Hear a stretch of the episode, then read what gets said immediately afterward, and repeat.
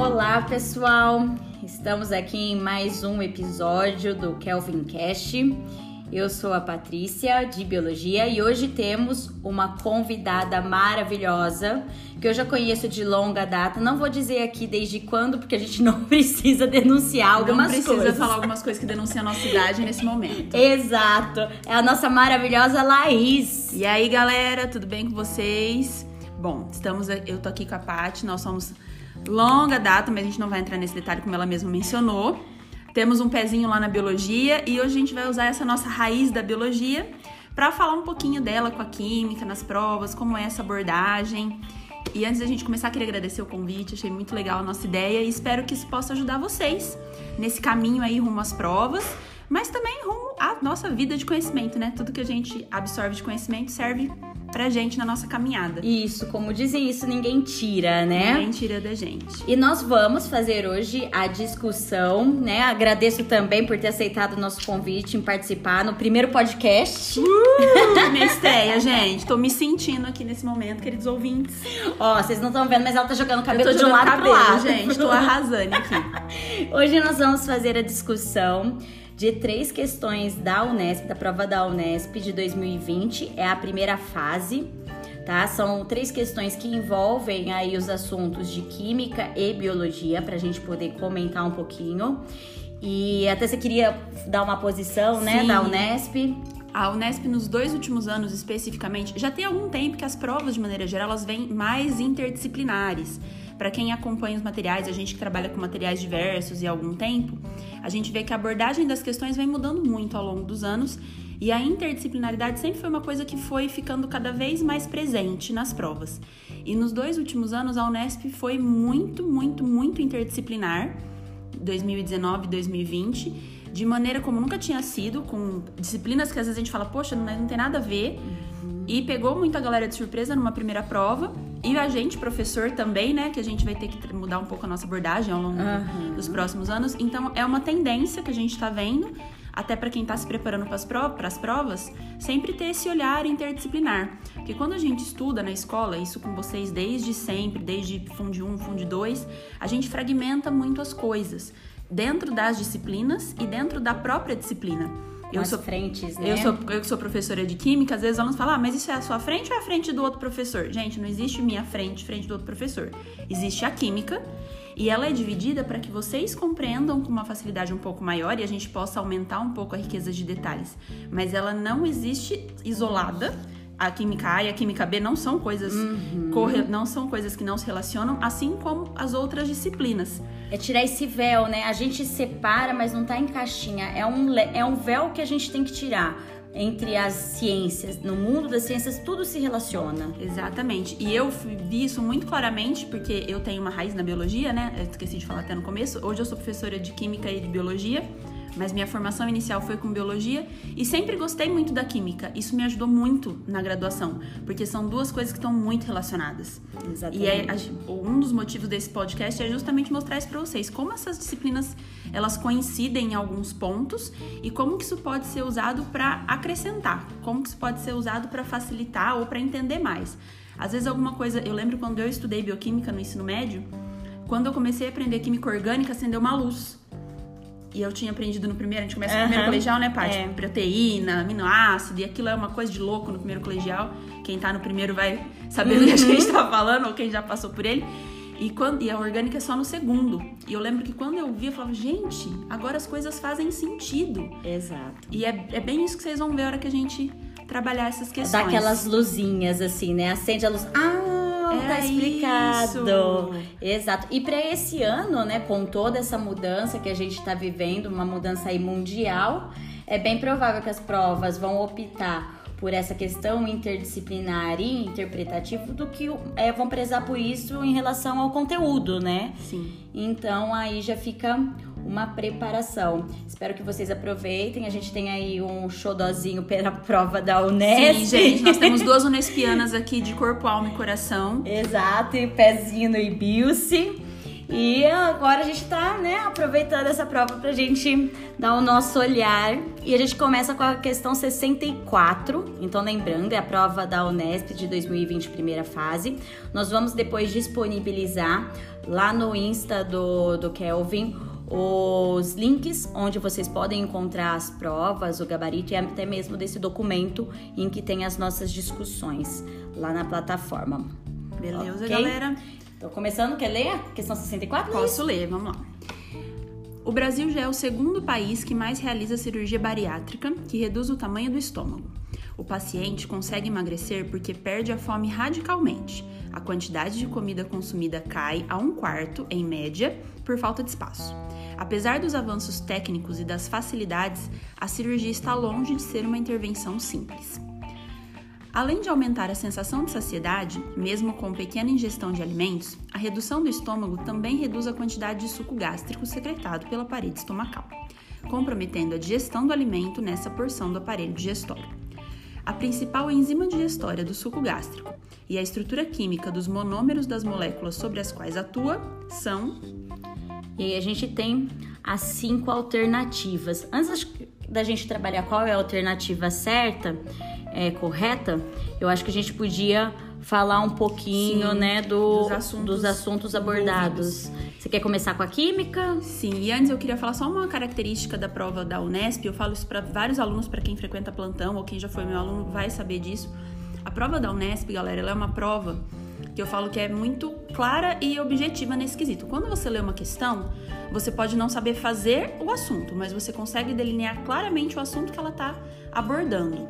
Tá? Então, uhum. a Unesp, as Unesps, de maneira geral, elas são provas desse jeito. Então, olhando para essa questão, a gente vê muito claramente que é uma questão de bioquímica. Sim. E a bioquímica, vocês estudam ela na química e na biologia, com um olhar um pouquinho diferente, e é ela que tá falando ali.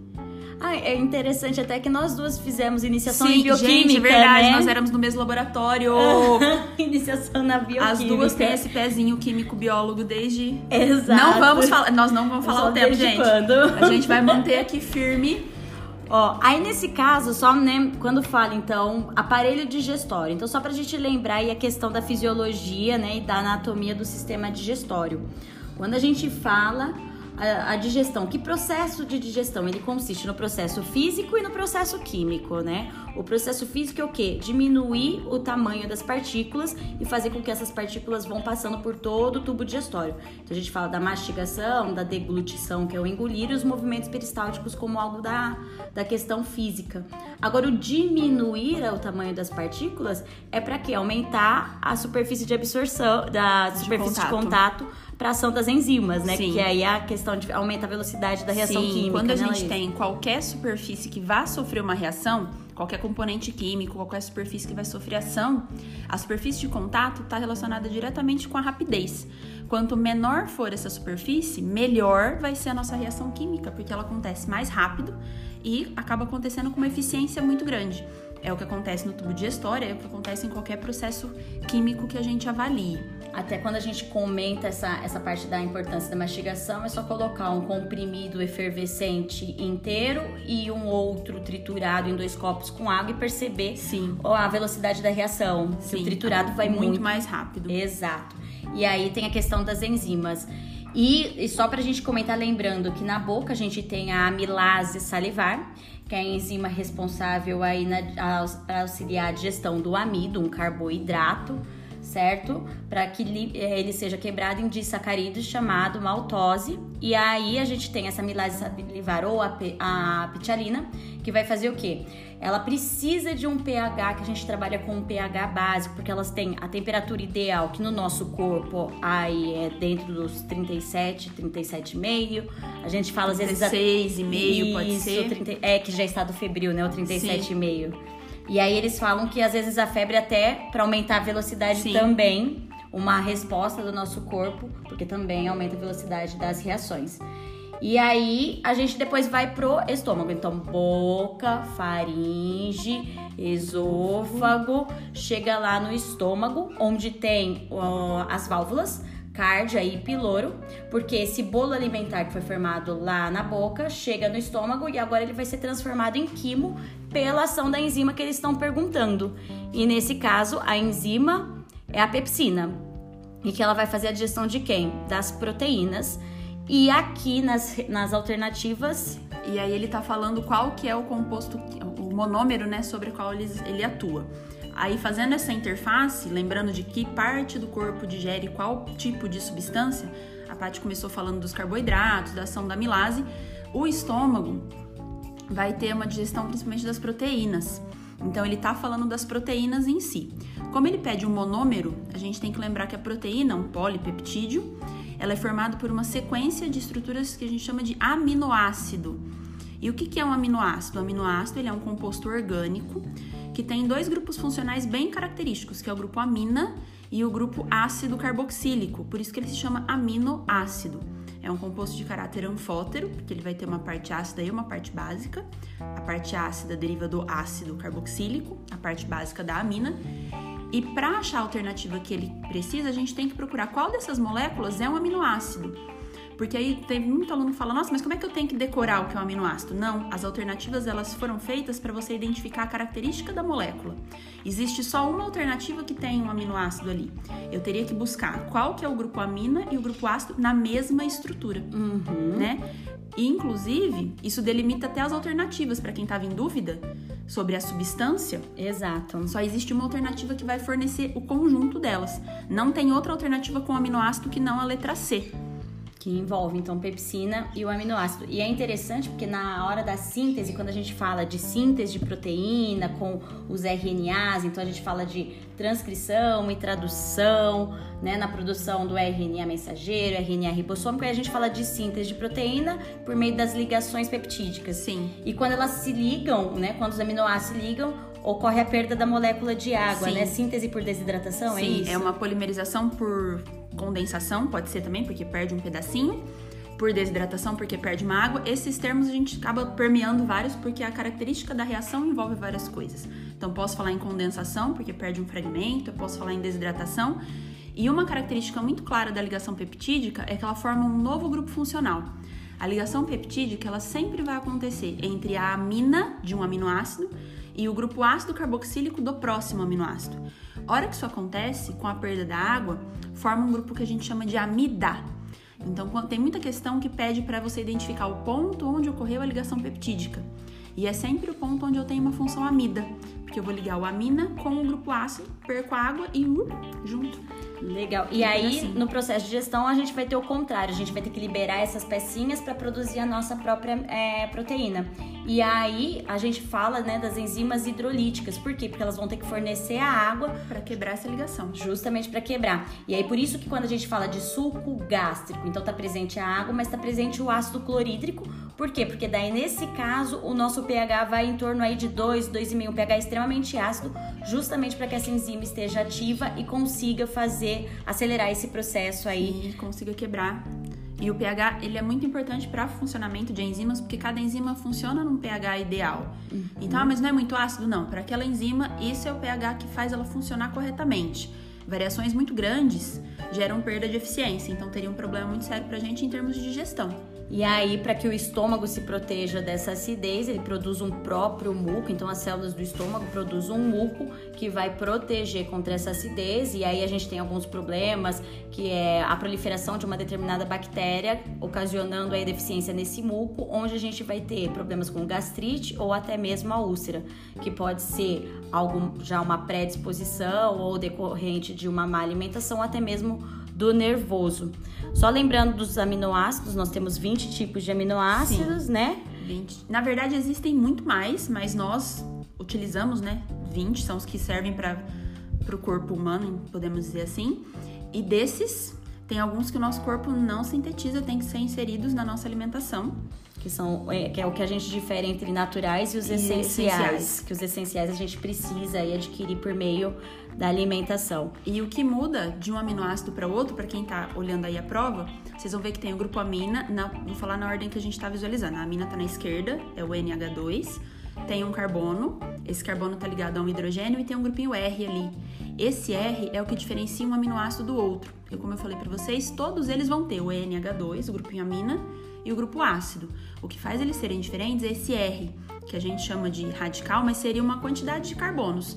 ou quantidade de átomos, pode ser um hidrogênio, dois carbonos, um carbono, e é isso que faz um aminoácido ser diferente do outro. Por isso que a gente tem essa variedade, esses tipos. É, ninguém vai encontrar o R na tabela periódica. É, não tem R na tabela periódica, tá, galera? Por isso que eu tô falando. E aí, uma, uma questão até interessante, né? Continuando o sistema digestório que a gente já falou do estômago, vai lá pro intestino, e o intestino delgado, a porção inicial é o duodeno, onde ele vai receber o suco entérico, ou seja, é produzido pelas células do próprio intestino, que contém enzimas, que contém também a água, vai receber o suco pancreático, que no caso contém as enzimas liberadas pelo pâncreas. E o que é interessante é que o pH agora ele tem que subir, ele tem que se tornar básico. E aí com, é, coincide por quê? Porque o pâncreas, nesse suco pancreático, vai ter o bicarbonato. O bicarbonato de sódio para elevar o pH. o pH. E também a bile, lembrando que bile não tem enzima. A bile produzida pelo fígado e armazenada na vesícula biliar, ela emulsifica a gordura, ela faz uma quebra mecânica. Sim, porque a princípio a gente não teria uma mistura dessas substâncias, só que elas precisam ter um tipo de interação para que o processo aconteça. E a emulsificação, ela faz essa interface, ela consegue gerar interações entre coisas que não interagiriam.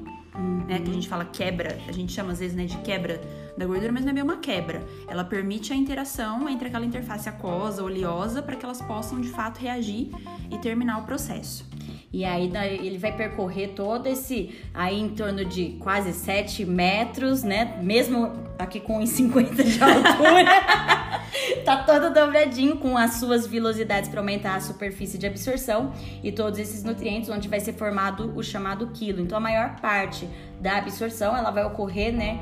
Quer dizer, a, a grande aí no, no próprio intestino delgado, e algumas cirurgias consistem na retirada de uma porção do intestino. E aí, por isso que tem que tomar vitaminas e tudo mais pra, é, como suplemento. Que aí não, não tem absorção, e se não tem absorção, não chega no corpo. Exato, porque é extremamente é, vascularizado, perdão, para que esse sangue possa levar os nutrientes, para que as células possam utilizar tanto para se manterem, quanto para sintetizarem a substância, seja um hormônio, seja a sua própria proteína, de uma membrana, enfim, todas essas questões aí.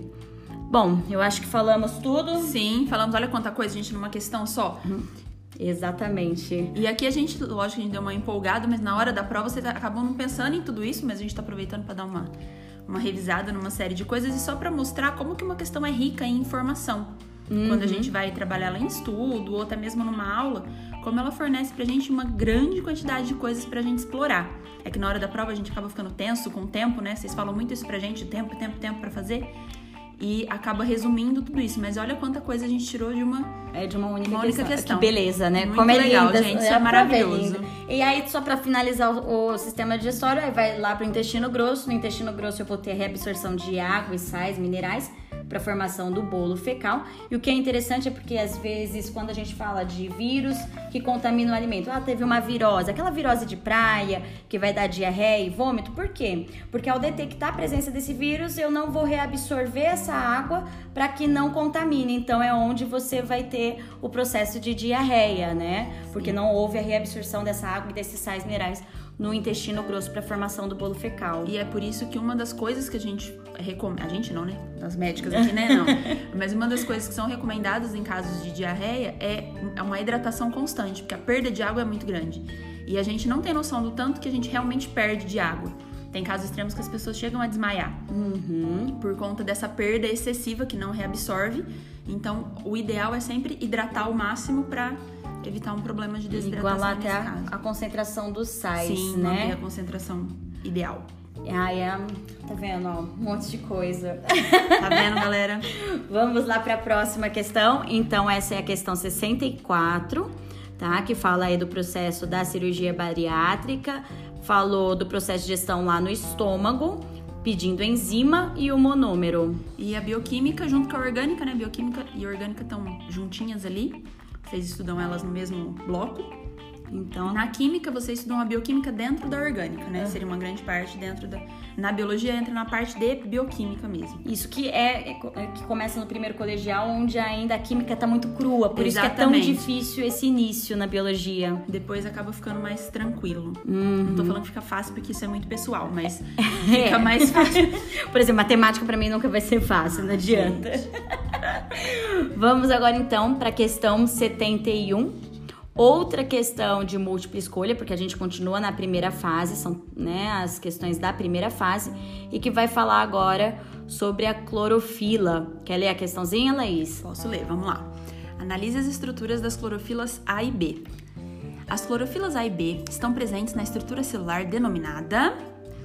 Taranã, sendo que a clorofila é a principal responsável pelo processo de fotossíntese. Nas duas clorofilas, o elemento magnésio encontra-se sob a forma de íons, com o número de carga. A diferença entre as duas estruturas é a presença na clorofila B de um grupo da função orgânica, tarará, em vez de um, grupo, um dos grupos metil da clorofila A. É uma questão de preenchimento de lacuna, por isso que eu fiz essa leitura meio estranha. Taranã, o taranã, taranã, essa, essa sonoplastia era o espaço. Tá? As lacunas do texto são preenchidas respectivamente por... Então vamos lá, a primeira pergunta tá falando de clorofila e tá falando da estrutura celular. Então qual a organela responsável aí por conter a clorofila?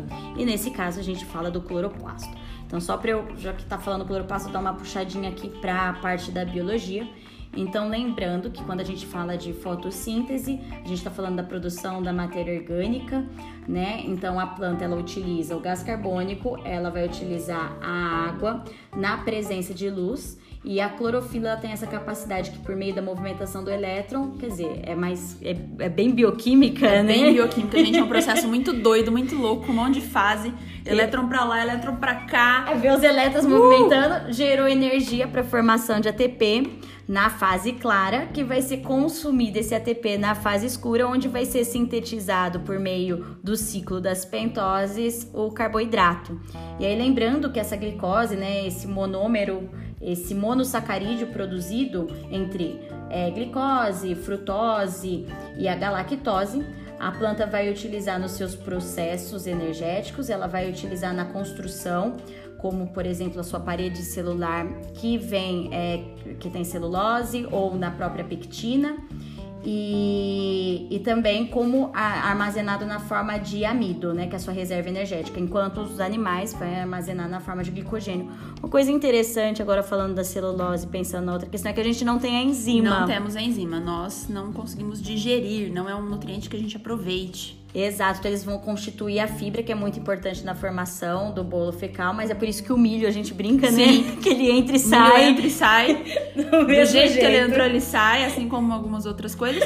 E é, e é legal a gente pensar que não é só porque o corpo não absorve que não é uma substância importante. Ela está relacionada com um monte de funções digestórias, de bom funcionamento, bom andamento ali daquele caminho, voltando, né, no sistema é, digestório. Movimento peristáltico. Mas aquele caminho todo, para ele ser feito da maneira correta, sem grandes prejuízos, ele precisa dessas substâncias, mesmo que o corpo não absorva. Então, elas têm que estar ali no meio. E aí, a clorofila, então, ela está presente no cloroplasto, e esse cloroplasto presente nas células vegetais. Lembrando que quando a gente fala de órgão, o principal órgão responsável pela fotossíntese é a folha, tá? Inclusive o tamanho da folha, a superfície foliar, ela vai aumentar a absorção da luz, extremamente importante no processo. E aí o tecido responsável é o parênquima clorofiliano, que tem esse nome justamente pela quantidade de clorofila. E aí na folha, quando a gente fala de anatomia, tem o palissádico e o lacunoso. O que que é o interessante? O palissádico quase não há espaço entre as células, diferente do lacunoso, que já dá esse nome. E o palissádico é o que fica logo abaixo da epiderme. Por quê? Porque assim ele consegue captar melhor a luz. Ou interessante que eu tô explicando, fazendo as... Gente, a gente tá loucamente aqui se mexendo, tá muito engraçado, porque... A gente tá aloprado. Isso, movimenta a mão, explica, mas ele fica embaixo da epiderme para captar uma maior quantidade de luz. Então, a clorofila presente no cloroplasto, e, e o que tá aí, que é comum a todos, é a clorofila A, que a gente trabalha como a principal. E agora a gente vai pra parte da química. Vamos pra parte química da coisa, e uma coisa muito interessante dessa questão especificamente... Tem dois tipos de clorofila, para quem, por acaso, não lembraria qual é a A ou a B que participaria do processo. Se vocês deixassem essa informação por último, sabendo, conseguindo achar as outras coisas, vocês chegariam na resposta. Então isso é muito legal para prova teste, para quem tem dificuldades ou às vezes quer uma, uma dica para resolver prova teste. Numa questão como essa que eu tenho uma série de informações, tentem olhar todas. Porque às vezes eu olhei, ah, eu não lembro qual clorofila A ou B, e a questão vai te levar, se você não lembrar só disso, você vai chegar numa resposta. Exato. Então tentem usar todas as informações que a questão dá, especialmente uma prova teste que te dá muita informação, porque tem as alternativas. E aí você já, né, consegue diminuir pelo menos a quantidade de questões, se for precisar, precisa chutar, você, né, consegue diminuir, aumentar a chance. A primeira, o primeiro conceito químico que ele fala aí é carga do íon magnésio.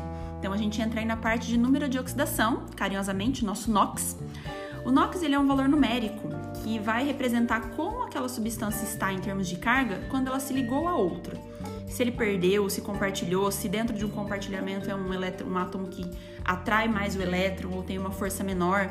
Então, para quem já estudou NOX, a gente tem algumas regrinhas para determinar isso, para facilitar a determinação desse número numa questão.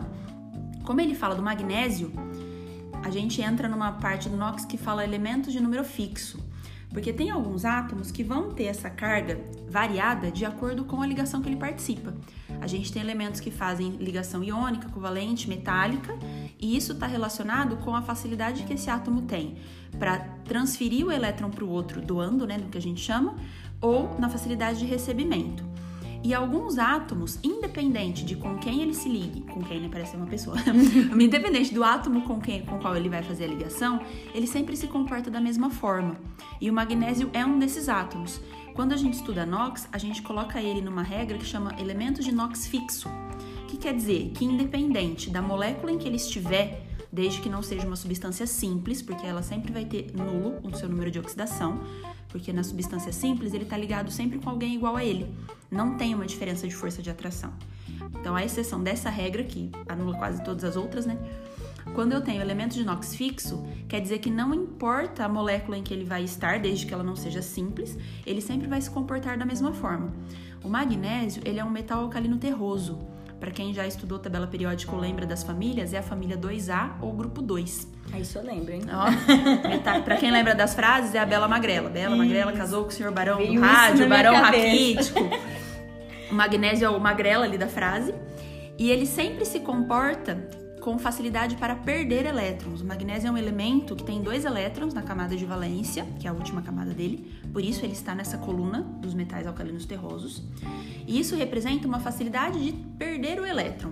Quer dizer que quando ele se liga a alguém, ele vai adquirir uma carga positiva, porque ele vai perder elétrons, então ele vai ter um excesso de prótons. Vamos lembrar? O átomo, ele é composto por três partículas nucleares: prótons, nêutrons e elétrons. Prótons positivos, nêutrons sem carga ou carga nula e elétrons negativos. No núcleo nós encontramos prótons e nêutrons, que são as partículas que vão conferir a massa daquele átomo, e os elétrons estão lá na eletrosfera girando, girando loucamente. E eles são muito pequenos, com peso desprezível. Então, quando a gente fala em massa, a massa do elétron não vai entrar na nossa conta, tanto que a massa do íon e a massa do átomo é a mesma. Como elementos como o magnésio, essa perda de elétron vai fazer com que sobre mais prótons lá no núcleo. Antes era igual, agora vai ter próton a mais, por isso a carga positiva. Como ele é um elemento que sempre vai tender a perder dois elétrons, o NOX dele é o NOX mais dois, tá? Então, o numerinho ali, ó, carga mais dois. E o segundo ponto que essa questão traz, olha a orgânica aí de novo. O pessoal do segundo colegial sempre fica ansioso para fazer prova de como treineiro, porque eles finalmente viram orgânica e eles vão saber olhar para aquelas questões. E a orgânica eu falei de funções. E até, a questão até marca o grupo que ele pede para olhar, porque não, é uma molécula grande, a clorofila. Então tem gente que fala, nossa, mas eu tenho que olhar todas as funções? A questão deu uma, uma ajuda, ela marcou ali com uma setinha. Eu preciso identificar o grupo funcional. Essa função orgânica que está marcado aí, que é o C O H, é um grupo da função aldeído.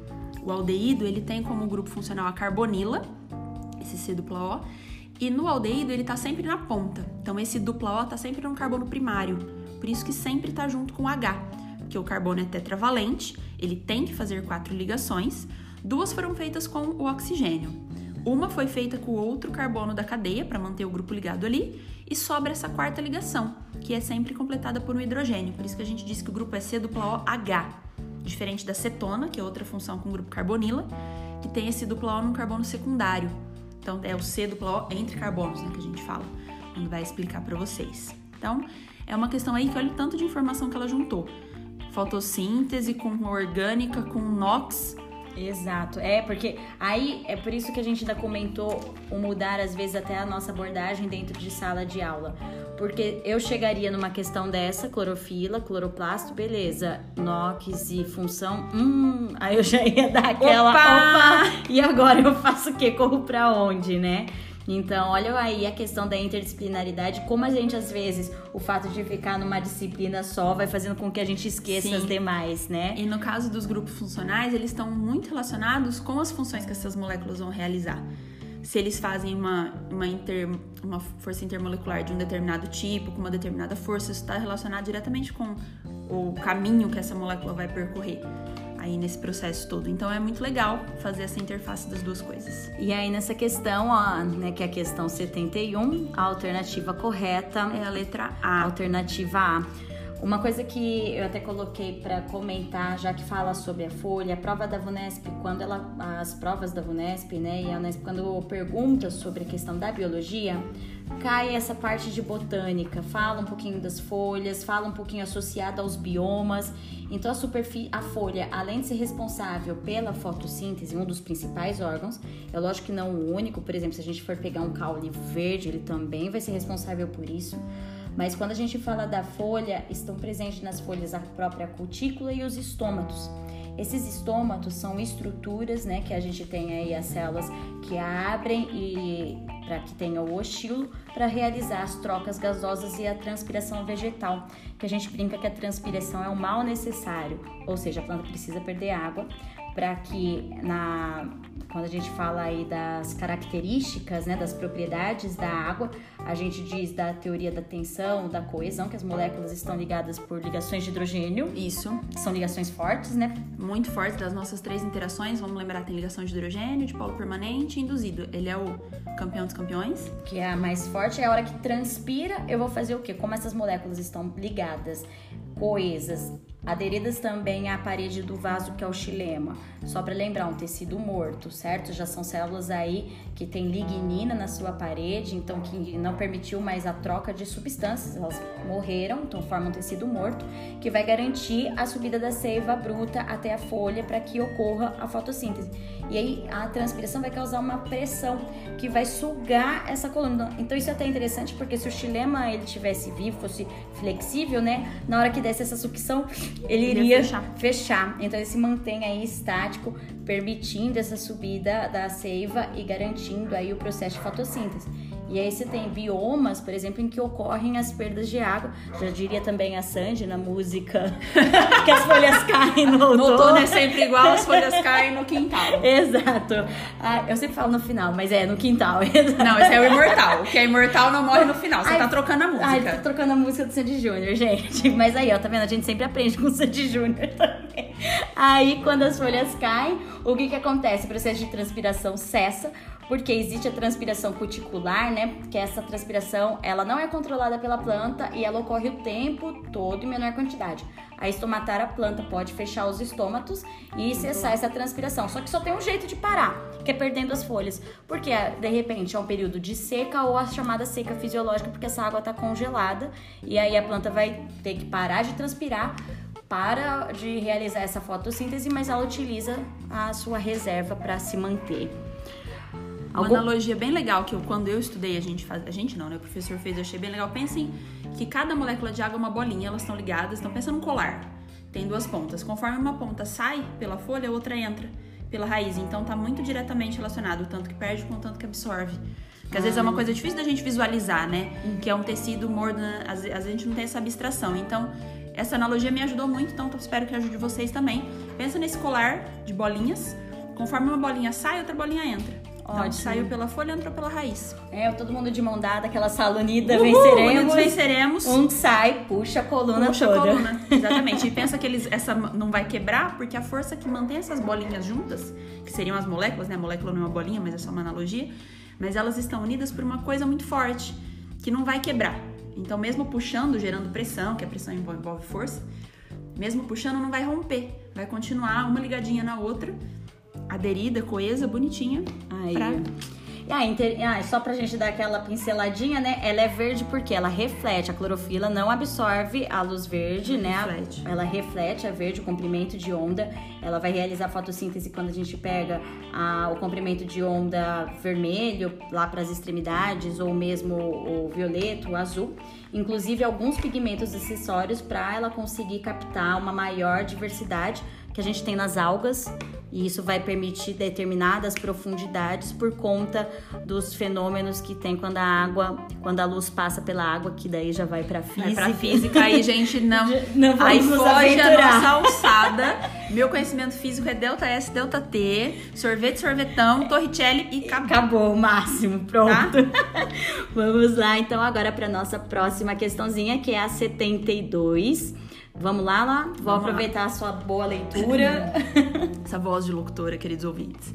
As antocianinas existem em plantas superiores e são responsáveis pelas tonalidades vermelhas e azuis de flores e frutos.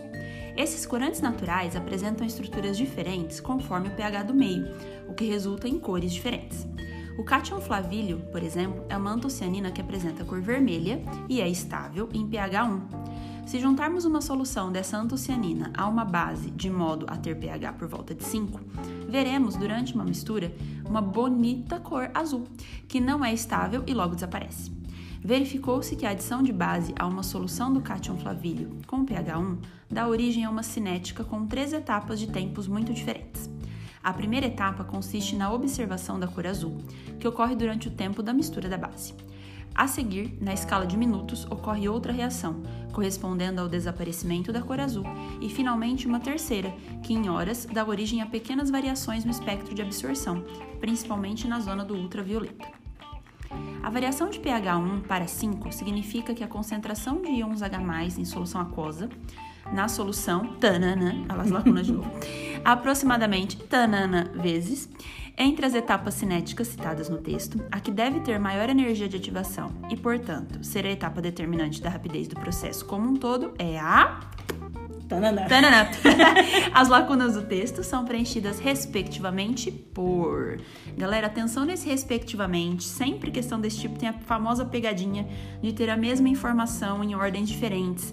E o respectivamente deixa muito claro que ele quer na ordem que ele pediu, tá? Então, cuidado com isso na hora de uma questão. Às vezes você marca a alternativa que tem os valores certos na ordem errada, tá bom? Então, muito cuidado com isso. Bom, acho que se você quiser, como fala bastante aqui da questão química, depois eu puxo para biologia das angiospermas. Bom, quimicamente falando, essa questão tem dois assuntos muito relacionados, que é equilíbrio, quando a gente fala de pH. O pH é um assunto que a gente esquece que está dentro de equilíbrio, equilíbrio iônico, e cinética. Quando a gente fala em pH, o pH é uma escala de zero a quatorze, que vai definir a acidez ou basicidade de uma solução. E esse pH, ele é derivado de um cálculo matemático, que todo mundo geralmente assusta quando a gente fala, mas é um cálculo relativamente simples, que é o cálculo de log. O pH é um menos log da concentração de H mais. E por que que foi proposto isso como escala? A tradução de pH é potencial hidroxiliônico, é, hidrogeniônico, desculpa, hidroxiliônico é o P O H. Então, potencial hidrogeniônico. Por quê? Porque as concentrações geralmente são números, potências de base dez negativos. Então, para eu não trabalhar sempre com esse número, a formulinha do pH, ela transforma ele no número inteiro, que é mais fácil da gente visualizar. Como é que eu chego nesse número? pH é menos log da concentração de H mais. No caso de uma solução de pH um, ele deriva de uma concentração de H mais de dez a menos um. Esse expoente da potência vai lá para frente e a gente tem um log dez na base dez, que é um por definição. Então, isso é uma regrinha prática que fica muito tranquilo para a gente usar nas questões de pH. Lembrar que esse número, ele é uma potência negativa quando eu falo na concentração de H mais, tá? Então, a gente tem duas soluções aí. Uma solução de pH um e uma solução de pH cinco. Vamos transformar em C H mais? A solução de pH um tem concentração de H mais dez a menos um. A solução de pH cinco tem concentração de H mais dez a menos cinco, tá? E vamos fazer uma, uma relação aí. A nossa escala de pH vai de zero a quatorze. Abaixo de sete, então até seis vírgula nove nove nove nove nove, a gente tem um pH ácido. Exatamente sete é o nosso pH neutro, acima de sete, pH básico, até o quatorze, tá bom? E qual que é a nossa regrinha? Quanto menor o número, mais ácida é a solução. Só que quando a gente transporta isso para concentração de H mais, uma solução ácida tem uma concentração de H mais maior, tá? Então isso acaba confundindo muito na hora da gente pensar. Quando eu olho para a escala de pH, um valor menor é mais ácido. Quando eu olho para a concentração do H mais, o valor maior é mais ácido. Então olha a primeira lacuna lá, ele fala que a variação do pH de um para cinco significa que a concentração de H mais na solução, a gente tenderia a pensar que aumentou. O que aumentou na verdade foi o pH. A concentração de H mais diminui, tá? Porque quanto mais básico esse pH for, menos ácida a solução é e menos H mais ela vai ter, tá? Então concentração de H mais diminuiu. Diminuiu quanto? Aí eu não posso trabalhar com o um e com o cinco. Eu preciso dos valores da concentração. Então, eu tenho concentração de dez a menos um, concentração de dez a menos cinco. Quando a gente compara esses dois valores, tem uma diferença aí de dez a quarta, dez mil. Então, ele diminuiu dez mil vezes, tá? Essa é a nossa questão de pH.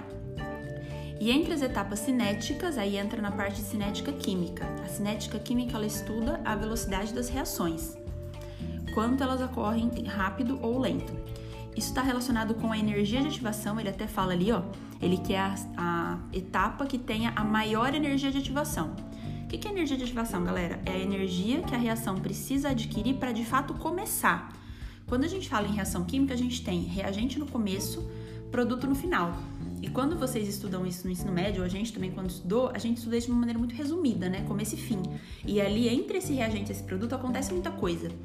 E essa energia é o que tem que acontecer do reagente até o que a gente chama de complexo ativado, que seria o meio termo ali, que está quebrando o reagente, formando o produto, tá? É um caminho que a reação tem que percorrer. Quanto maior essa energia for, mais a minha reação demora. Então, essa parte que ele fala qual deve ter a maior energia de ativação, ele está perguntando para vocês qual que é a etapa lenta, qual que é a etapa mais lenta desse processo.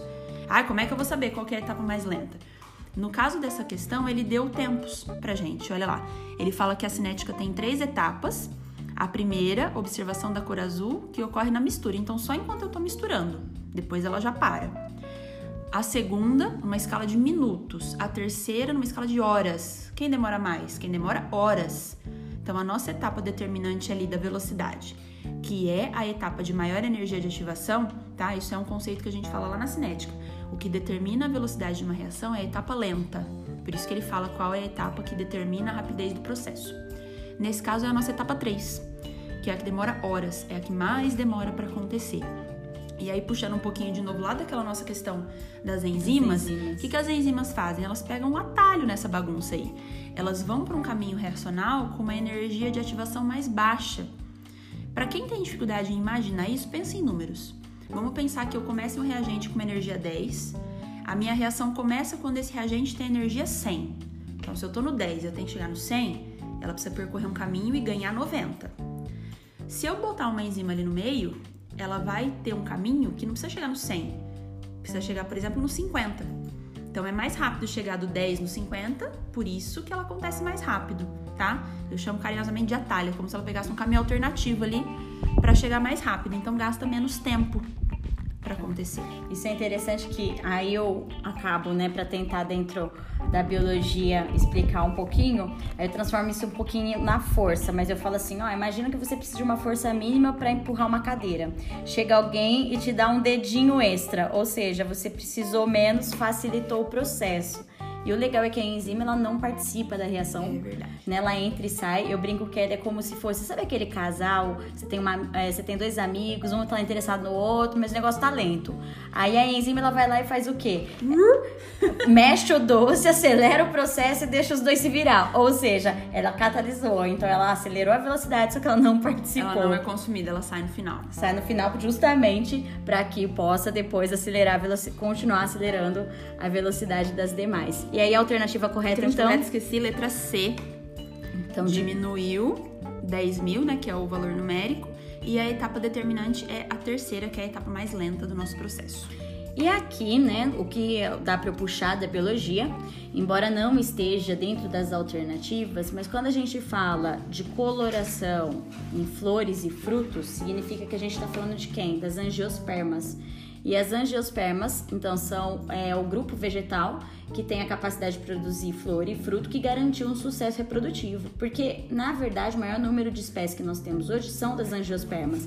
Só pensar na nossa alimentação. Tudo que a gente come, tirando o pinhão, é angiosperma.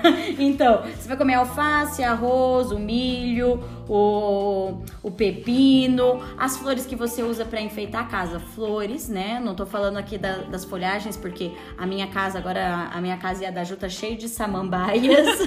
A Ju ultimamente tem conversado com elas um pouquinho nessa quarentena. A gente precisa soltar aqui alguma coisinha da Rumi. Mas enfim, aqui tá com as samambaias. Mas quando a gente fala de flor, a gente tá falando das angiospermas. E por que que ela garantiu esse sucesso? Primeiro porque a flor, a diversidade de flor vai atrair diferentes tipos de agentes polinizadores, que vão levar o grão de pólen, que é o gametófito masculino, né, jovem, até o, a estrutura reprodutiva, né, quando a gente fala lá o, o estigma de outra flor, que vai, quando a gente fala de fecundação cruzada, para aumentar a variabilidade genética, e aí vai crescer o tubo polínico, o gametófito masculino desenvolvido, que vai permitir a fecundação. E a gente fala de angiosperma com dupla fecundação, quando um núcleo espermático fecunda a oosfera, e quando o segundo núcleo espermático fecunda os dois núcleos polares, formando aí a, o endosperma três N, que é o alimento, né, de, que vai garantir a nutrição desse embrião no desenvolvimento, dentro de uma semente que está protegida por um fruto, certo? Então, enquanto o gimnosperma, a semente é nua, aqui na angiosperma, o fruto, ele vai proteger essa semente e vai garantir a dispersão, porque muitos animais vão comer esse fruto carnoso, quando ele for carnoso, e vai desprezar essa semente, ou vai engolir a semente. E o que é interessante é que nesse processo de coevolução, algumas sementes precisam passar pelo trato digestório para ter aí uma, um certo desgaste da, da, da casca da semente, permitindo e garantindo a sua germinação mais à frente. Então, os pássaros se alimentam, acabam defecando e liberando essas sementes para frente. Ou então fruto seco, como a gente fala às vezes do próprio ipê, em que esse fruto ele dá aquela estourada e acaba liberando e dispersando a semente. Então, garantindo aí esse sucesso reprodutivo, tanto pela variedade de agentes polinizadores, quanto dessa dispersão da semente por conta da presença dos frutos.